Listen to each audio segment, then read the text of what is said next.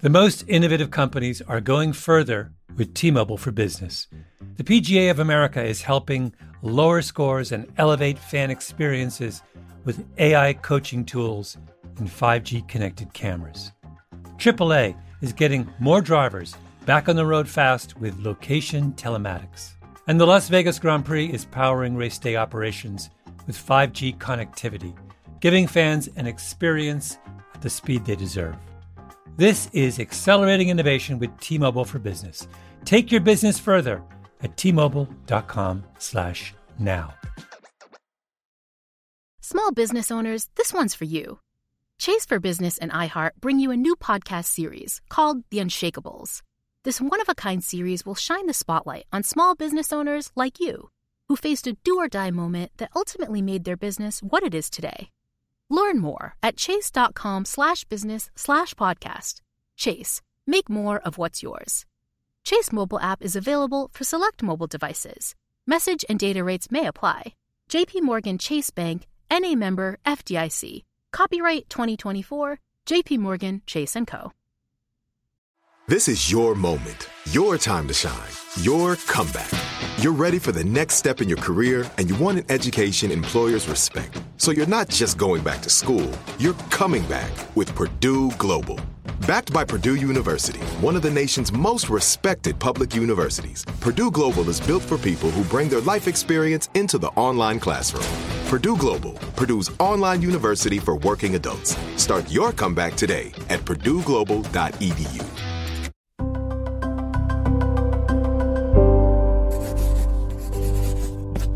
Pushkin.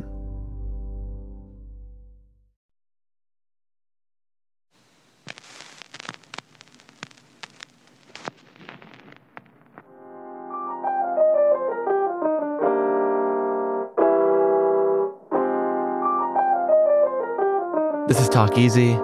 I'm Sam Fragoso. Welcome to the show.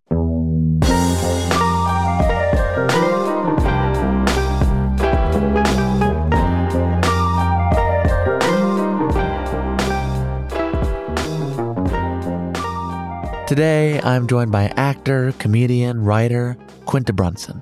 If you peruse the internet from 2014 to 2017, you likely saw Brunson performing in comedy videos for BuzzFeed. She then went on to co create and star in series like Quinta vs. Everything, a Black Lady sketch show, and most recently, the hit ABC sitcom Abbott Elementary. The show recently made Brunson the first black woman to receive three Emmy comedy nominations in a year, and only the second black woman to win the award for outstanding writing for a comedy series. In it, Brunson plays Janine Teagues, a dedicated, wide eyed second grade teacher in a predominantly black elementary school in Philadelphia. After its premiere in 2021, Abbott Elementary quickly rose to prominence, with some critics claiming that the show had single handedly revived the network's sitcom. The character is partially inspired by Brunson's mother, who taught kindergarten in Philadelphia public schools for nearly 40 years.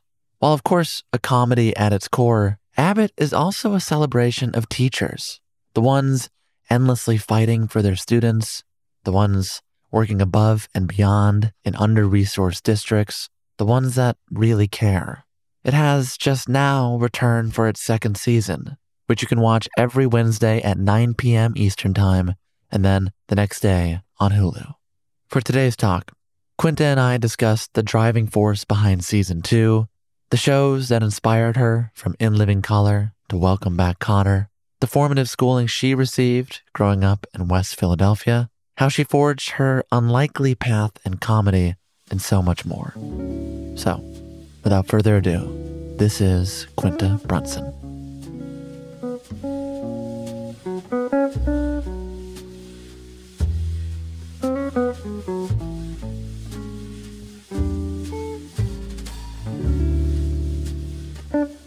Quinta Brunson, how you doing? Hi, I'm doing well. You okay? Yeah, I'm good. I'm here. Should we stop now? no, no, I'm doing well, honestly. You don't traditionally like doing podcasts very much. Is that true? This is true. And you've made the exception for us. Yes, I've heard so many good friends speak so highly of this podcast. I don't listen to podcasts, so I have never listened to it myself. I find them a little uh, intimidating. Do you? Talking too much scares me. So, yeah. If you just want to stop talking and have me talk, okay. I'll jump right in. All right, cool. okay, so going into the first season of Abbott Elementary, you talked about how you wanted to provide respite from a global pandemic, a fragile democracy, an escalating climate crisis, the list goes on. You said the world is in a crazy place. We just wanted to make a feel good sitcom that was 22 minutes long, that families can watch together but wasn't corny and could still be for everyone. Mm-hmm. Now that the world is basically fixed and the problems I mentioned no longer exist, what's the driving force of season two? I think the driving force now is I enjoy making it. As you said, the whole world is fixed now. So I still want people to be happy, though. I think there's something really beautiful about people just enjoying something sweet and short. And I think our show doesn't require much like brain power. Well, it doesn't hurt to have brain power. It doesn't hurt. Everyone's going to have fun, but there are a lot of television programs that I think require a lot of um, mental gymnastics. Like everyone's watching the Dahmer series right now, and I feel Mm. like everyone is crushed with the weight of watching the Dahmer series. It just feels like a weighted thing for people to watch, and I feel like Abbott doesn't feel that weighted. Granted, people think about the state of American public schools, but that's not my intention. I think that's just inherent to the creation of a show about a public school Mm-hmm. sometimes people take away man i'm having fun watching abbott i'm really enjoying myself but man the, the public school system is fucked up it's like yeah you, sh- you should know that also and i hope you're moved to action by that but ultimately really just still enjoy making a show that people enjoy You're almost making it sound like the show is weightless. I think you're underselling, the show yeah, a little bit. maybe i don't think it's weightless i think it's just not as heavy as some other Not as heavy as Dahmer. not as heavy as dahmer You should put that on the poster of season two. abbott elementary not dahmer You have this quote If I go back home to my family in Philadelphia and I ask my mother, cousin, uncle, niece if they're watching Succession, they're going to say no. Yet Succession is hip, cool, everyone writes about it, but the hippest, coolest thing isn't always for everyone, and that's okay. Network TV is inherently made for the people. Abbott is in this middle space between the two. bars. See, this is why I get scared. I just be talking. I don't have any recollection of when I said that. And that's crazy to me. That's why it's scary. But here we are. Going into the second season, what was your frame of mind? I think it allowed me to trust myself even more. The first season felt very intentional. But like with any art, you know you're making something and you can't control how it's received. You hope that your art is received in the way you intended it to be. And it was. And it, it, it caused conversation. It did stuff that I didn't necessarily intend for it to do, but it still added to it being, I think, a great cultural piece. What do you mean by that? So, for instance, you know, last season there was an episode about the gifted program. And when that episode aired, and I think two or three days later, I remember online people were having this extensive conversation about the ethics of having a gifted program at all.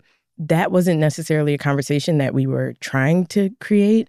So it's awesome that people are motivated to have these conversations and motivated to reach out to their local public schools and donate.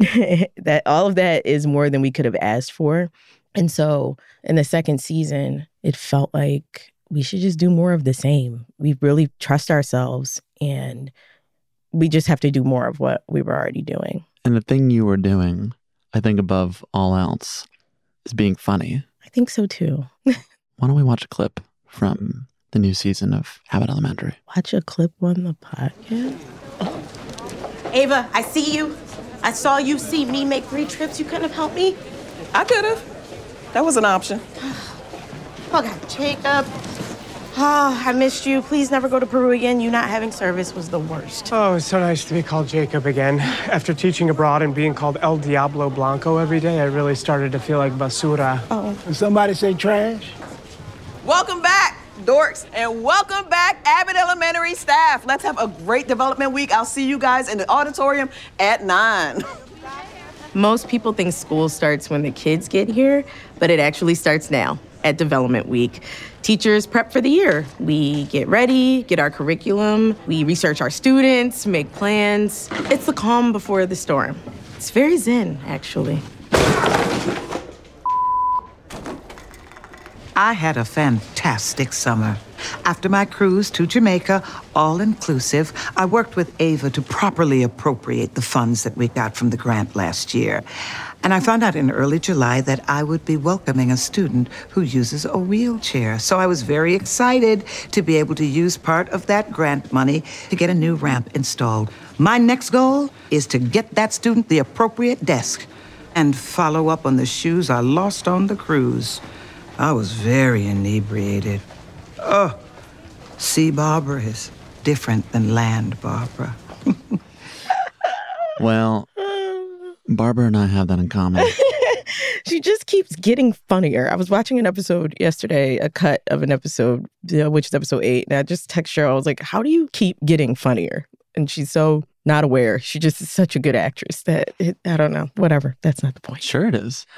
Even in that scene, you get a sense of these teachers that, that they love this job, hmm but that the job is demanding probably too much from them. And over and over again, you've talked about this, but I like this quote where you said, What if we took the approach that teachers are real people instead of heightened stereotypes? Do you think that is why people have come to this show? Because in some ways, they can always see a version of the teachers they had or are having. Absolutely. Teachers, everyone has one, or everyone was one. Lisa Ann Walter says that on our show. Like it's literally someone we all have come into contact with one way or another. You know, even in past shows about teachers, all of which I feel I'm a student of, things like Welcome Back Kotter, Mr. Kotter, shows with teachers in them that were prominent, like Boy Meets World, or even like Never Have I Ever. The focus is on the kids. But still, though, the typical funny approach was people hate this job they're doing. You know, they hate the students and how bad it is. But all the teachers in my life, like my mother, they love the job. It's really the only reason to do it because it's not the pay. My mom is just a teacher to the core. Even when she retired, she still keeps teaching. It's just who she is. And I think that's so inspiring and beautiful. And what I tried to bring into Abbott, there's no pulling Barbara away from this job. There's no pulling Janine away from it. I think the character Gregory is learning that there's no pulling him away from it. Like this is who you you are. But then you still have your personal life. You still have bills. You still have to deal with the things everyone else deals with. So I thought that was also the beauty in like the mockumentary format. I wanted people to feel like they worked at Abbott or went to Abbott too, so that they could be immersed in this world and feel the joy that these people feel and the love and the fun and the humor. It's so all encompassing. My mom worked around the clock to be a good teacher. It's not just those, you know, hours of eight to three. It's so much that goes into it. So I wanted to flesh that out for everyone out there who didn't know what it was like. She was your kindergarten teacher, right? My mom was my kindergarten teacher, yes. How was that? It was chill. It was so normal. Let me tell you something. My mom teaching me in the kindergarten. You, it wouldn't have worked out? No, it wouldn't have worked out. Why? Are you kidding? You would have just been a child. You wouldn't have known. Trust me, my mom would have made her presence known. Do you have a good relationship with your mom now? Can we stop recording? Oh my God. Oh, not Sam's mom. yes, we have a very good relationship. Okay, good, good, good. I think it would have been nice. It's all love. It's just that the joke was too easy. Yeah. But your mom is your teacher. She's your teacher in kindergarten. Then, from first to fifth grade, you attend Ahali, a learning program on the top floor of Harrity Elementary School in West Philadelphia. Mhm. It's now Mastery Charter School, changed into a charter. I wasn't going to mention that.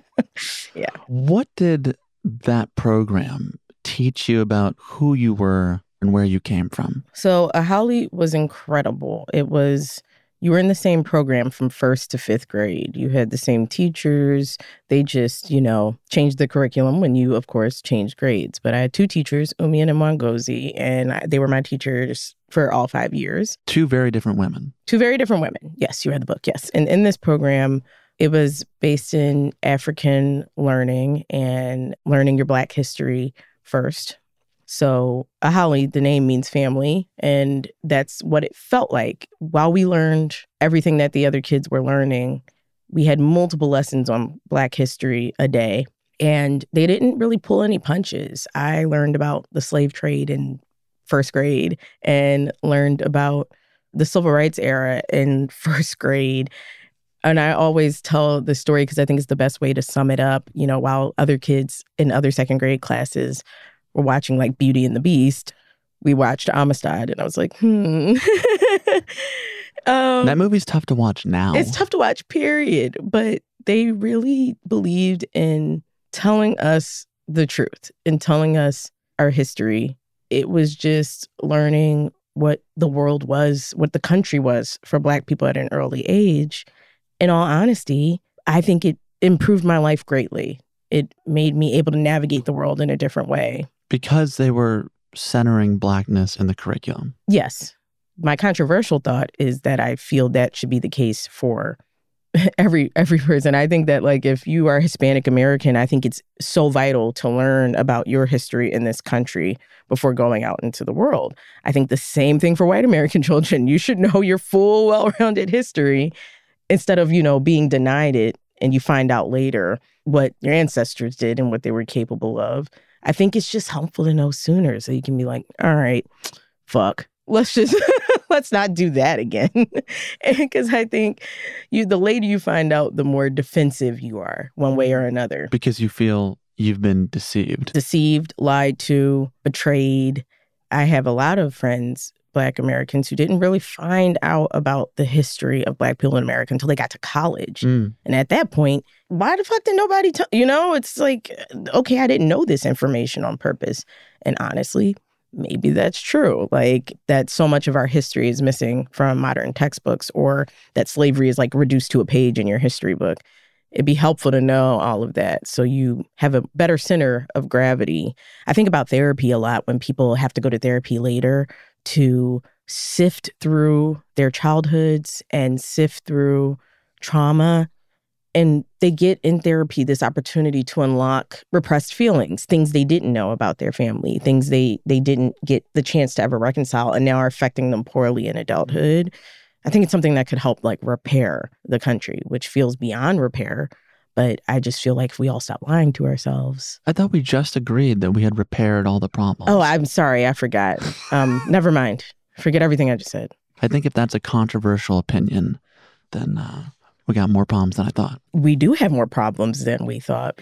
All I know is like my experience with like Ahali, it never became up for debate. Do you know what I mean? It never was a debatable, actionable item that people could shut down. It just, you know, was happening. Back when you were coming of age in the mid 90s. Yes. Different world back then. At that age, you said, even though an enormous weight was dropped on my back, I felt like I could take on the world because I was given a keen awareness of how society worked and treated Black people. Mm-hmm. It's also around this time, I think age six or seven, that you started, in your words, flirting with comedy. What did that flirtation look like? It looked like really wanting to make my siblings laugh. My siblings were much older than me. Yeah, four. I was their little clown. And I started doing stuff like reciting lines from their favorite shows, which were In Living Color and Martin. I love that feeling. I loved making these people laugh. I didn't know this when I was a little kid, but I came so much later that my my brother who was closest to me was like pissed. He was like, I was the baby. Where'd she come from? And I wasn't on purpose. I was a surprise baby in my older siblings, they seem so far away from me, but making them laugh, I felt that that brought me closer. I thought that was the one way to be super close to these people was to be able to make them laugh. In the book you wrote, slowly I began building up characters and stories in my head, ones that I knew would get people laughing. It felt good to be loved, but it felt better to get a laugh. Did you believe those two things were mutually exclusive? No, I don't think they were. Because it wasn't always like a laugh per se. It was just entertaining people and getting that kind of emotional response from them. Like I started out a dancer. My dad really or other people be like, I just love like watching you dance. That to me is so powerful to get an emotional response from art. I imagine it's what a painter wants when they paint something, just an emotional response of whether they laugh, cry, are just experiencing extreme joy. That's something that I really enjoyed from a, a young age. In high school, your mother gives you her Mac laptop. On it, you start editing videos on iMovie, using Photo Booth. Was she supportive of that art that you're talking about at that age? No, because I didn't really show her what I was doing. She got the Mac through the Philadelphia public school system. One year they gave all the teachers Macs, which was super cool. She didn't even really know what that was. You know, she's like, What is this? And I was like, Mom, you have a MacBook. This was a big, big deal at the time. And so I would be like, Can I see it? Can I play on it? Can I see it? She's like, Yeah, fine, whatever. Like, just don't break it. And I was like, I won't break it. I would never break such a, a beautiful thing. And I was just. Did you just praise the Mac laptop? You have to remember this was 2006. The MacBook was game changing. You know, iMovie, game changing. I started a little talk show called The Rant, and that followed me into college where I just interviewed random people on my campus and that started expanding. All of a sudden, I was like interviewing people in Chicago and different college campuses. And it was just fun to make that kind of art, which I think the MacBook allowed me to do. Very grateful for the invention of the MacBook. At 18, 19, you start attending Temple University. Yep. The verdict on whether your mother was supporting your creativity, where did we land on that? It's really a no. She didn't see the stability and the things that I wanted to do once she did start like finding out as you read the book, I wrote about it in my book when I was just like going to improv club. She was like, oh, what is this? My mom understood stand up. And yes, she understood TV, but I was starting at ground zero of Zip Zap Zop. And she was like, this is nonsense. And we don't have time for nonsense. And why are you doing that? To be fair, when I first saw the Zip Zap Mhm. Zop, Mhm. I also thought, what's happening? What's happening? And that's why I was totally respected my mom's choice to not support that. The Zip Zap Zop. completely support that. It looks like nonsense. It does. I, I watch improvisers do it now and I'm like, God, it's so awful. But some of you will go on to become some of the greatest comedic minds of our time.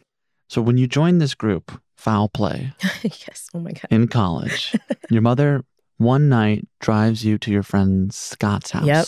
Scott. He had an apartment, I believe, on campus. Yep. What happened when you two roll up and park? We get in a fight. She's like, Why are you going into this boy's house? And I'm like, We're just hanging out and doing improv. And she's like, I don't trust this situation. These are nerds. I cannot state enough how these were the most typical nerds. They should have been out having sex and they were in the house doing improv and listening to uh what's that one singer? They put me on to him actually. Um ah fuck. Uh I could hold you. They put me on a bunch of white shit. A bunch of like stuff I'd never heard. Keep looking at me like I'm gonna know. I know you know. You don't know if I know. I'm pretty sure you know. And they, you know, they had ukuleles and guitars. You think I like ukuleles? I'm just saying things that I know are probably in your background somewhere. Hey. Or you had a friend or a friend that partook in stringed instrument behavior. Ray Lamont LaMontagne. That's who they, they put me on to. Yeah, that's out here. and Sky was always playing it. So these were just the biggest dorks ever. I was like, Mom, you really have to chill, like for real. And we got into a fight, and she told me my earrings were too big. It was just a constant pick at me and who I was becoming. It was ultimately a fear of what all of this could turn into. You know, my mom, she left the dance world behind. She's a very good dancer, but eventually she had to like raise a family and focus on being a good mother. The artist world and being a mother, having a sustainable income, they don't go hand in hand. And I feel like I don't know when I'm going to be able to have a child because of my job and because this is where my passion lies now. But my mom made her choice, and her choice was her family and her kids. So I think the arts weren't realistic to her anymore. She had her first child at 20, and here I am approaching my 20s, and I wasn't shutting the arts down. I was going further into them. I didn't know at the time what we were really arguing about. It's not until you get older and you're like, oh man, she wasn't trying to criticize me for no reason. She was afraid. But my mom and I have since had talks where I'm like, you truly raised me so well that there was no way I was ever going to turn into what you were afraid of. Was part of this, as you write in the book, some battle over a religion? Yes, I was raised a Jehovah's Witness. I was a kid growing up in West Philly, pretty rough city. My mom just wanted us to have protection in every single way, me and the rest of my siblings. And being Jehovah's Witnesses was another layer of that protection. It's a religion that keeps you from getting into any trouble, except for the trouble that eventually finds its way in a secular branch of Christianity. But, uh, you know, I didn't want to be anyone anymore and I was pulling away from it. And I think that also scared her, you know, like without religion, you're not at the whims of having fear of God. And I didn't think that was true. I was figuring it out at the time, but I think I always knew like I can be spiritual without this religion. Like I said, was grateful because I think it kept me out of so much trouble, kept me on the straight and narrow path. But eventually, I just knew that I, it wasn't going to work out for me. You said it's a pretty strict religion to people who aren't in it, but I continued to push the boundaries until I eventually pushed my way out of it. I just wasn't going to be able to be the person I wanted to be while being part of this religion.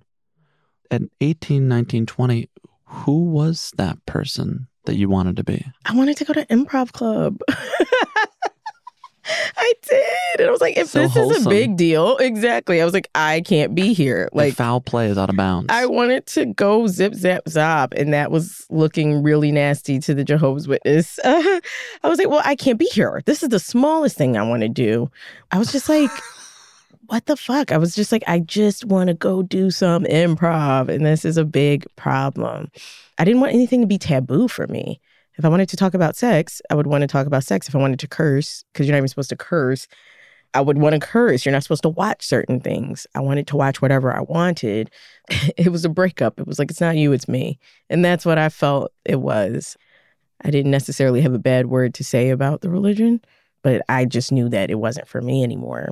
you break up from this person that you were to basically pursue comedy and then to eventually experience life outside of West Philly. Mm-hmm. I believe during your freshman year of college, you traveled to Chicago to take a Second City improv class over on Wells Street. After a week of courses, there's like a showcase for the class. What do you remember about that performance? I remember feeling like I was like at home. I felt super aligned with who I was supposed to be. I felt at home, at peace.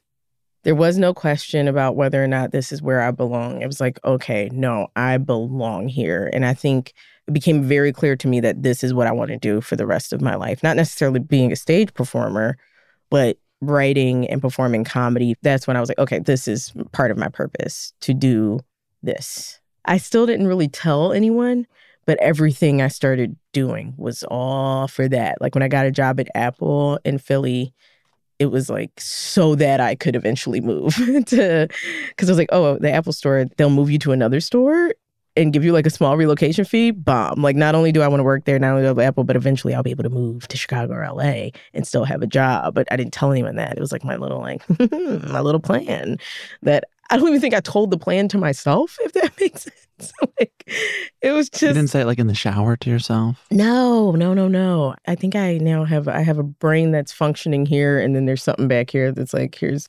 It's just a little feeling that's like oh, here's what we're going to be focusing on for the next ten years. But yeah, go ahead, frontal lobe, and do what you think you're doing. Does that make sense? It does. Okay.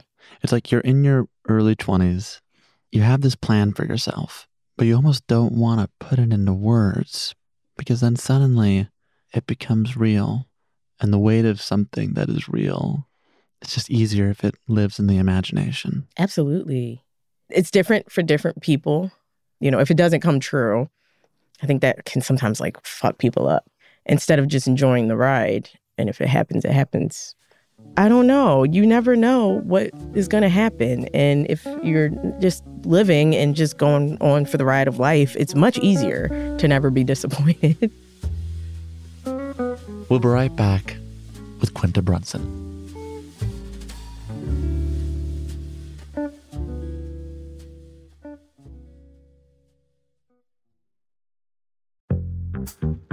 Hello, hello. This is Malcolm Gladwell from Revisionist History. In my book, David and Goliath, I tried to figure out how some people find the strength to take on the established way of thinking and turn it upside down. What does it take to be a disruptor? And I concluded that a disruptor is someone with a rare combination of three traits. First, you have to be open. You have to be willing to see and do things in new ways. Secondly, you have to be conscientious, to follow through and make things happen. Those two are obvious. But the third one is the crucial one. You have to be willing to do what you think is right, even when everyone around you thinks you're an idiot. There isn't a brilliant innovator in history who wasn't surrounded by naysayers. Most of us can't take that kind of criticism and we fold, but the disruptor doesn't. They soldier on. I've been looking at disruptors and their success stories a lot lately, partly because I'm working on a follow up to the tipping point, and market disruption plays a key role in how ideas take off but also because I'm going to be the keynote speaker at this year's Unconventional Awards from T Mobile for Business. It's an event where customers are recognized for kicking convention to the curb to elevate their company, while also doing meaningful things for their community and even the world. In fact, I'll be presenting the first ever Tipping Point designation, a new special distinction honoring one entrant that sparked transformative change for their organization this event sounds like your thing, I encourage you to find out more or even enter the unconventional awards to be recognized for your disruptive thinking. Win a donation to a charity of your choice, and much more. You can enter before July 31st at tmobile.com slash unconventional awards. That's tmobile.com slash unconventional awards. I'll save you a seat. Chase for Business and iHeart bring you a new podcast series called The Unshakables. This one of a kind series will shine the spotlight on small business owners like you who faced a do or die moment that ultimately made their business what it is today. Join hosts Ben Walter, CEO of Chase for Business, and Tanya Nebo, a lawyer and business consultant, on these storytelling journeys of trials, tribulations, and triumphs that hinged on a single event, a split second decision, or even a stroke of luck.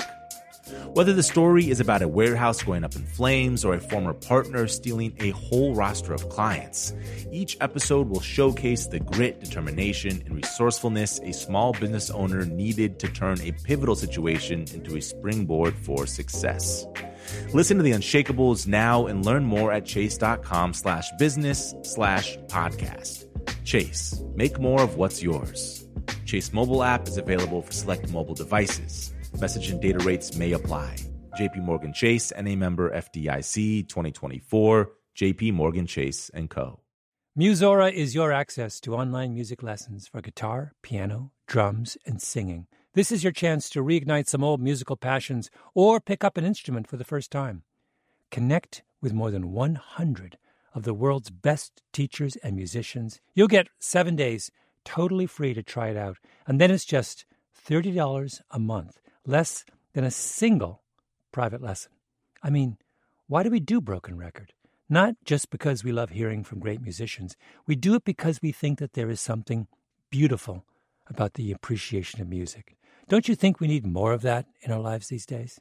That's the mission of Musora to inspire, educate, and connect musicians. Enjoy unlimited personal support, weekly live streams, student lesson plans. It's like having a personal music teacher only much, much better. Just go to Musora.com, M U S O R A.com, to start a new musical journey today.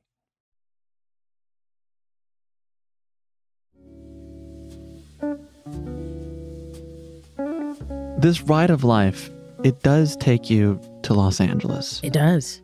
You get that relocation job at Apple over at Century City. Yep. You're 23, leaving West Philly for the first time. You have this quote. He said, When I moved to Los Angeles, I stayed at a friend of a friend's apartment in Koreatown. I was subletting it for three weeks. I was then going through their bookshelf and I found a paperback copy of You Get So Alone at Times by Charles Bukowski. I related.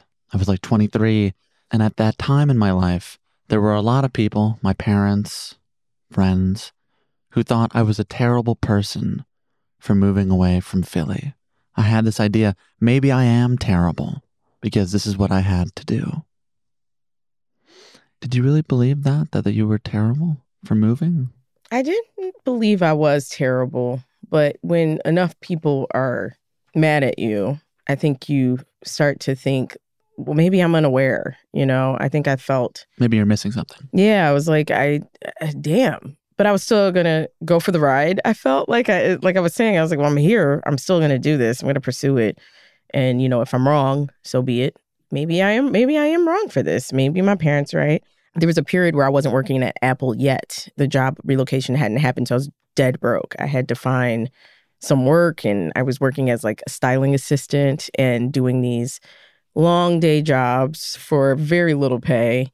And when you are an assistant, you know, you can't be on the phone and stuff like that. You're you're grabbing minuscule things like tights and and jewelry and keeping track of, you know, fifty thousand dollar pieces of jewelry. It's it requires a lot of focus for not a lot of money.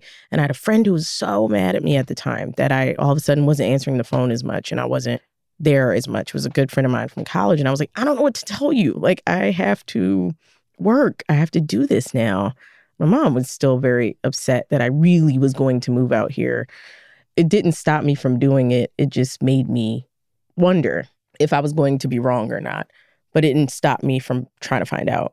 And I think that book, it's a lot of quick poems about being okay with being awful. I think definitely people have mixed feelings on Charles Bukowski, period.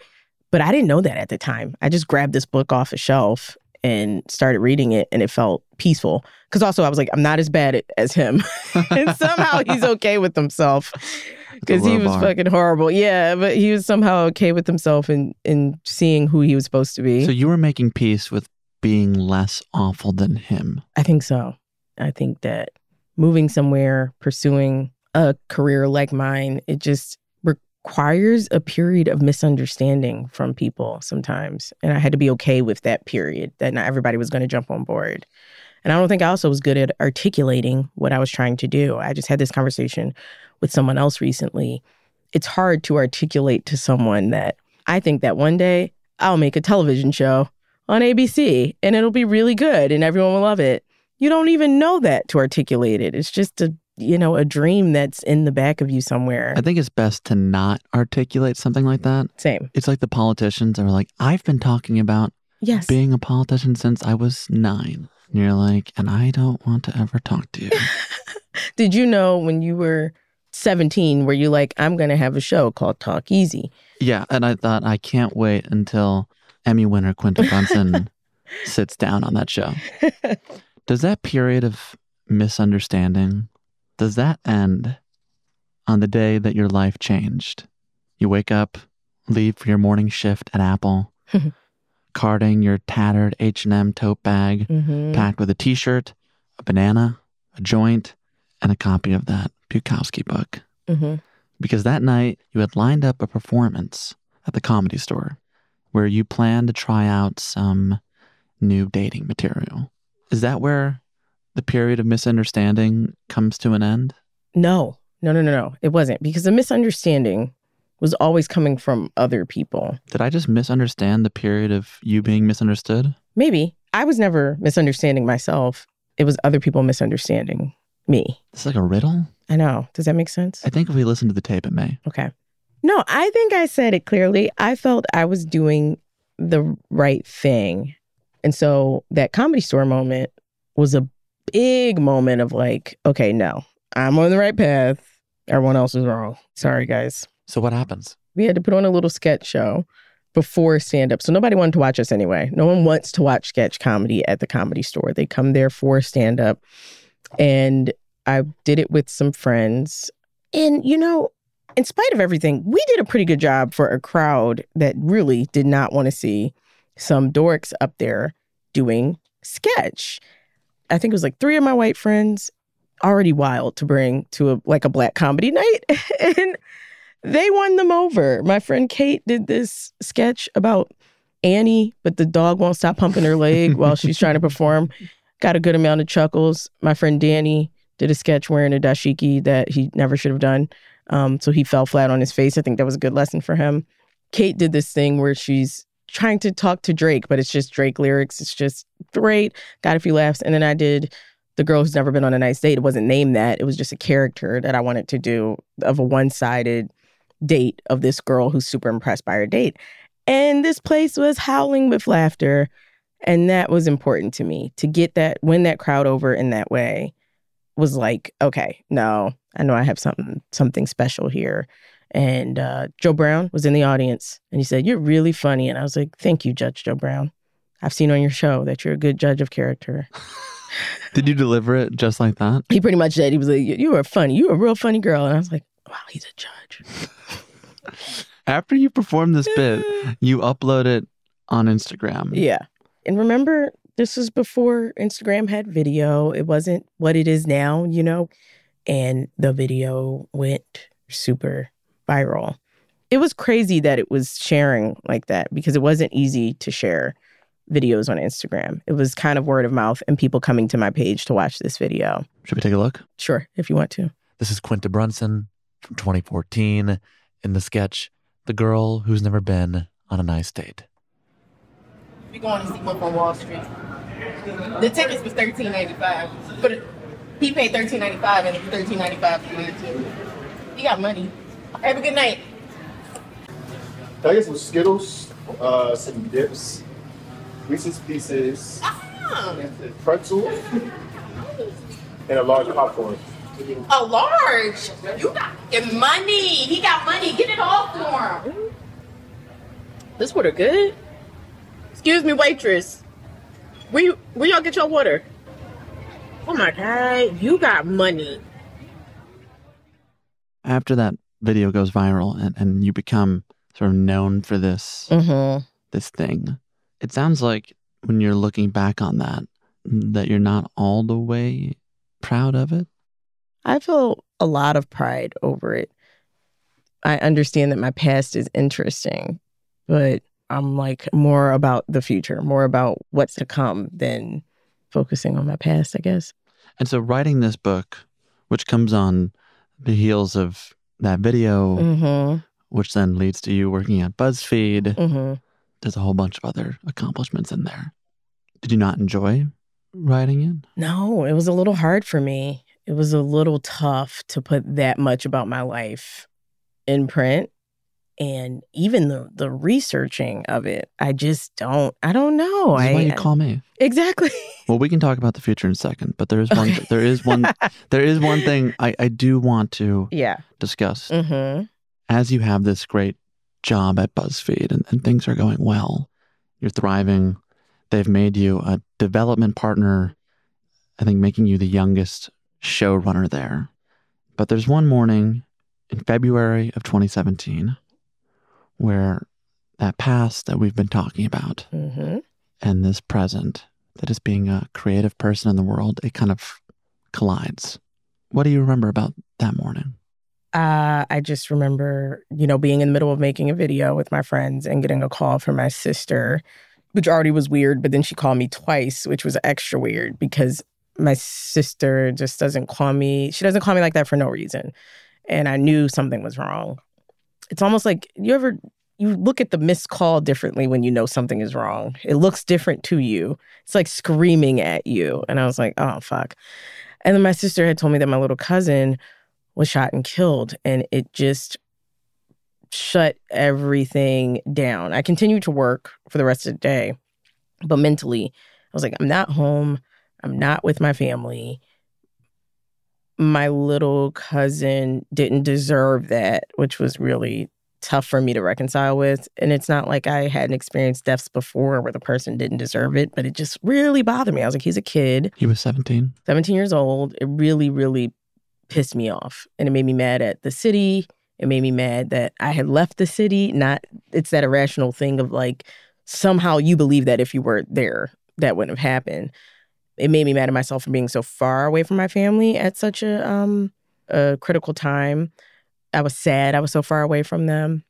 I was upset I was around a bunch of people who didn't understand. I wasn't mad at them. I was just upset once again at myself for being so far away and around a bunch of people who couldn't understand the situation. And I didn't want to give them the opportunity to, which I talk about a lot in the book. You put a lot on yourself in that moment and being like, I don't want to talk about my cousin being shot and killed with people who have never had that experience before. I don't want to give them room to say anything wrong because I don't want these people to say anything wrong to me. So I don't want to tell them about it so that they have the chance to. The thing that struck me was that the way you decided to get through it was to go back and continue making the video that you were making before you got that phone call. Mm-hmm. How did you do that? I don't know. It could be a fight or flight response. It could be a trauma response. But I just did. I was like, I don't I didn't have a choice. It was either go home or keep working. And I chose to keep working because I like what I do for a living and I find it therapeutic, inspiring, fun. So that seemed like the better option at the time until my need was to go home and be by myself. And so now I still find myself juggling a similar issue. Right now in Philadelphia, the murder rate is at the highest it's ever been. It really, really affects me. And sometimes I want to like post about it and talk about it. But then I'm like, okay, should I talk about it or should I not use social media and just use it to promote Abbott? And it's like making a choice of this thing is really affecting me. It's really sad. It's affecting my city. It's breaking my heart. But I think my job right now is to put more 22 minute goodness into the world because I'm not sure what me talking about this in public is going to do. And maybe that's wrong. I probably could do more, but the thing is, I've tried to do more in the past and it feels like there's nothing for me to do but try to put more Abbott out. Because at, at, a certain extent, it's like, yeah, I can talk about all I want. I've tried this, but it's up to policymakers, it's up to politicians, it's up to people to like put conflict resolutions into our environments, into our neighborhoods. And that's all work I can do in the background and, you know, work with councilmen and work with groups and stuff like that. But ultimately, I think my job is probably to put more Abbott out. I think that's where I am now. It's just it's the same kind of juggling though, you know. You write about that juggling in the book. You said, I realized in that moment, after my cousin's passing, that I had spent my entire life separating my personal life from professional, creating invisible barriers between who I was with my family and who I was in the world. It started in school and it was continuing with my work. My job, quote unquote, was to be relatable, and the deeper I got into my family dynamics, the less relatable I felt. Sure, everyone's family is wacky, but there is something so uniquely specific about the Black experience that it's very hard for the white majority demographic of this country to understand. I guess I'm wondering in 2022, that separation between personal and professional, mm-hmm. between the person you really are and the person you present. Do you think Abbott Elementary is your way of bridging those two people? Yeah, I think inadvertently. Um, yeah, I think so. I think Abbott is a lot of what I believe in, my ethos, my principles. It's a lot of my past. It's so much of who I am in something that's a little bit more consumable for the public. And I could talk all I want, but I think making things to me feels more honest. That feels like the best way for me to communicate with the rest of the world. I also don't feel a need for my personal life to be all over the place. I think that it's actually quite healthy for me to have things that the rest of the world never knows about or never gets in, in a peek into. I think I don't need to give so much of myself to the world. I can do that through making things. I can decide what I want to be out there and put it into a structure I trust. Like even if someone doesn't like Abbott, that's okay. This is but this is the art that I've chosen to put out there that I like and that is clearer to me than me just rambling on like I'm doing now. I don't think it's okay. I think if someone doesn't like it, send them to me. I saw some people that said we have this charter school storyline this year that that's starting, and it's you know whatever. And P- I did already see that, that that it ruffled some feathers. Oh, people at charter schools got mad. There, it wasn't a huge majority. I think for the most part, an audience understands this is a show. We're going to have a storyline. It's not like wouldn't we're like be the first time. it wouldn't be those the first time for those schools. It's not. It's, it's a show, and it, these are characters who are relating to the experience. I went to charter schools. I went to also went to public schools. It's just an experience. But I think what feels good about Abbott is like I'm able to stand on my own two feet with it. I'm able to be like, thank you for engaging with my art. I think that's okay that you don't like it. And I think that's fine. And um, one of my favorite things I ever studied in high school was the visual arts and studying people like Frida Kahlo and Diego Rivera and Henry Ossawa Tanner, people who were making pieces that upset a lot of people. But they also brought so many other people joy. And and you know, Frida Kahlo's work, there were people who were upset she was naked in it, but other people were moved to tears by seeing her imagery. And I think that's the beauty of like making something. It's like this came from the heart. I don't know what to say. If you don't like it, that's okay. Thank you for engaging. But I don't know. I feel much more secure in making things. I find like reality stars fascinating because I'm just like, that seems like the scariest thing on earth to me. But in some ways, I mean, you put so much of yourself Yeah, into a weekly sitcom. true. But one day I hope to not. Like one day I hope I make something that is nothing like Abbott and there's a little less of me in it. I think it'll still come from, of course, from the heart, but I don't, you know, you know, I don't know. Well, before that happens, Yes. You've mentioned a couple times how you like to talk about uh, the future. Mm-hmm. So why don't we, as we leave, think about what that looks like? In October of 2020, you did an interview with Vulture, and they asked you, how has quarantine affected the way you approach your comedy and your audience? Mm-hmm. Here's what you said I'm motivated to champion the stories of everyday people even more now. I always wanted to, but I think it was exciting prior to this pandemic to talk about my cutesy pseudo privilege problems. And I don't think there's anything wrong with that. Problems are problems and truth is truth. But now I want to help create stories based around people who make communities work teachers, nurses, neighbors, carpenters, Bars. people who I feel aren't appreciated enough. Yeah, because that was before Abbott. Before Abbott. Yeah. Now that we're in 2022 together, Everything's fixed. everything's fixed. Season two is here. Yep. 34 year old Quinta, Two. 32 year old Quinta, Two more years. 24 year old Quinta. What do you want? I want to keep making Abbott. I'm excited about that. I also see a world where I make another show. I see it. Remember I told you about like the little back of the the you know something back there just gearing me and veering me towards something. I feel it. Some feel tingling feeling. Yeah, it's going towards another show that I think is going to be really good. Haven't done anything for it. Every now and then I'll meet someone and, and, you know we'll start getting to talking and I'm like, oh man, yeah, this idea I have for later will be happening. Um, I want to, I really want to explore having a family. I don't know what that looks like right now. I don't know which way that's going to go, but having the the, the desire for it is going to take it somewhere. I met someone recently who has children that they help, and I think that that is that person's version of family, you know. And I think I'm interested in what that looks like for me. I've always just saw myself like having a child, but I just don't know what that's going to look like for me now. So it's one of the biggest thoughts in my head. What do you think it will look like? I don't know. I, I, I really don't know. It's going to be corny, but one of the best things I ever learned from working at Apple was being comfortable, was being like, I don't know. Let's find out. And I think it's really healthy to just accept and I don't know sometimes. So I really I really don't know. There's so many options.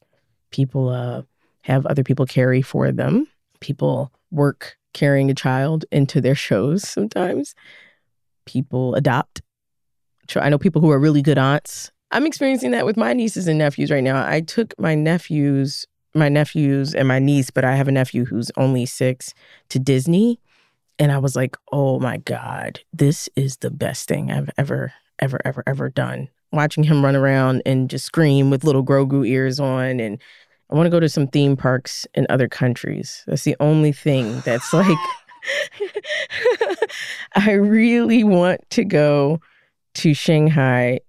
They have a Jurassic Park ride that. Are you about to plug? I'm not. a Disney ride? No, no, no. They have a Pirates of the Caribbean ride that I just like need to get on. They also have a Beauty and the Beast ride that is mind blowing. I need to see it in person.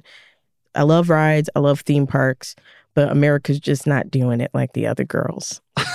the closest we have is the rise of the resistance, which is fucking flames. But what I'm trying to tell people is that in other countries they've been on that. I was really with you until I could I said that. Until all the rides. I love rides. I don't even know what you're talking about. You need to play a clip of that. Forget my videos. You need to play the Beauty and the Beast ride. Okay. I'm serious. It's really cool. So that that's really the only couple of things on my like to-do list. Some small things, some big things. Yep. But you know what?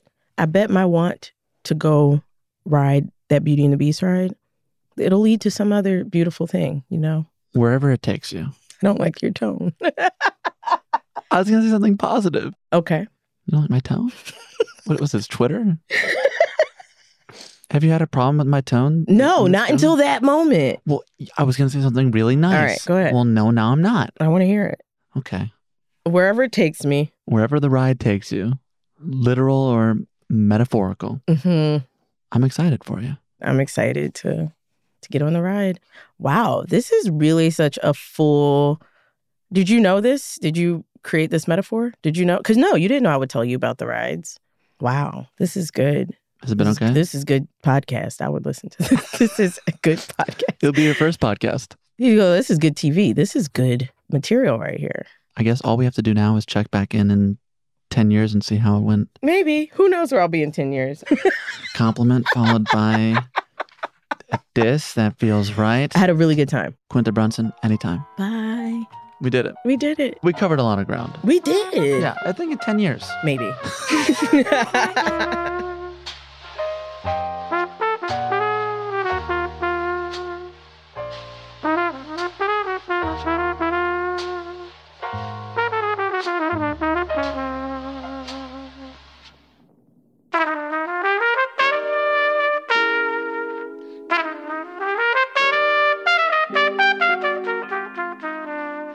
that's our show. Special thanks to Corbin McConnell and the team at Persona PR, ABC, and of course, Quinta Brunson. You can watch new episodes of Abbott Elementary every Wednesday on ABC and then stream them the next day on Hulu. To learn more about Quinta and her work, visit our show notes at talkeasypod.com. If you enjoyed today's episode, I'd recommend our conversations with Abbi Jacobson, Bill Hader, Tessa Thompson, Hiro Murai, Pedro Pascal, Lena Dunham, and Nick Offerman.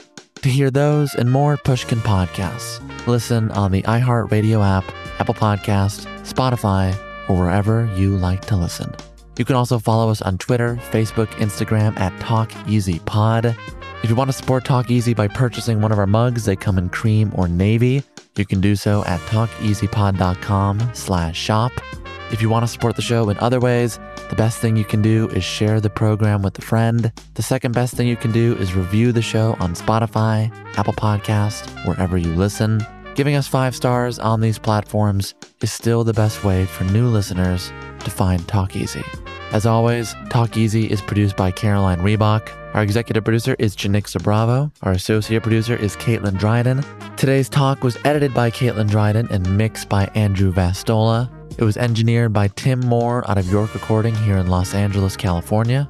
Our assistant editors are Clarice Guevara and Lindsay Ellis.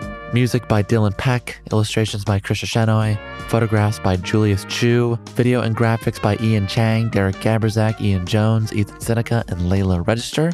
Special thanks to Patrice Lee, Kaylin Ung, and Paulina Suarez.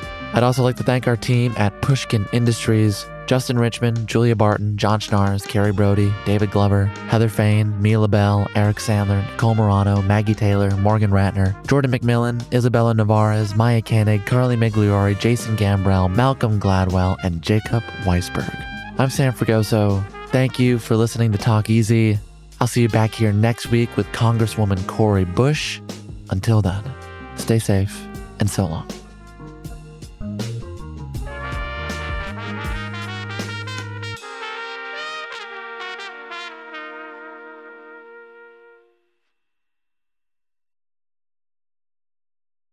The tradition of breaking tradition continues with the return of the unconventional awards from T-Mobile for Business at Mobile World Congress. This is an event that celebrates innovators whose bold actions took their industries to new places. If that sounds like you and you're a T-Mobile for Business customer, enter today. If you win, you'll be publicly honored amongst some of the most influential leaders in industry, and me, I'll be there too. Enter now at tmobile.com slash unconventional awards. See you there.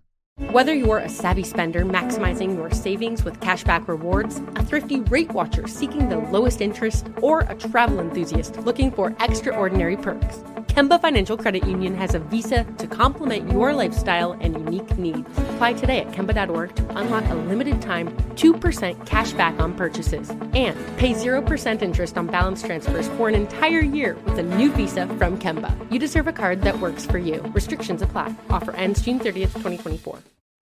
Did you know some travel credit cards offer 10 times points on your spending? Don't miss out on big rewards for your next trip. NerdWallet lets you compare smart travel credit cards side by side, curated by an expert team of finance nerds. What could future you do with better travel rewards? A free flight? A room upgrade? Don't wait to make smart financial decisions. Compare and find smarter credit cards, savings accounts, and more today at nerdwallet.com. Reminder, credit is subject to lender approval and terms apply. NerdWallet, finance smarter.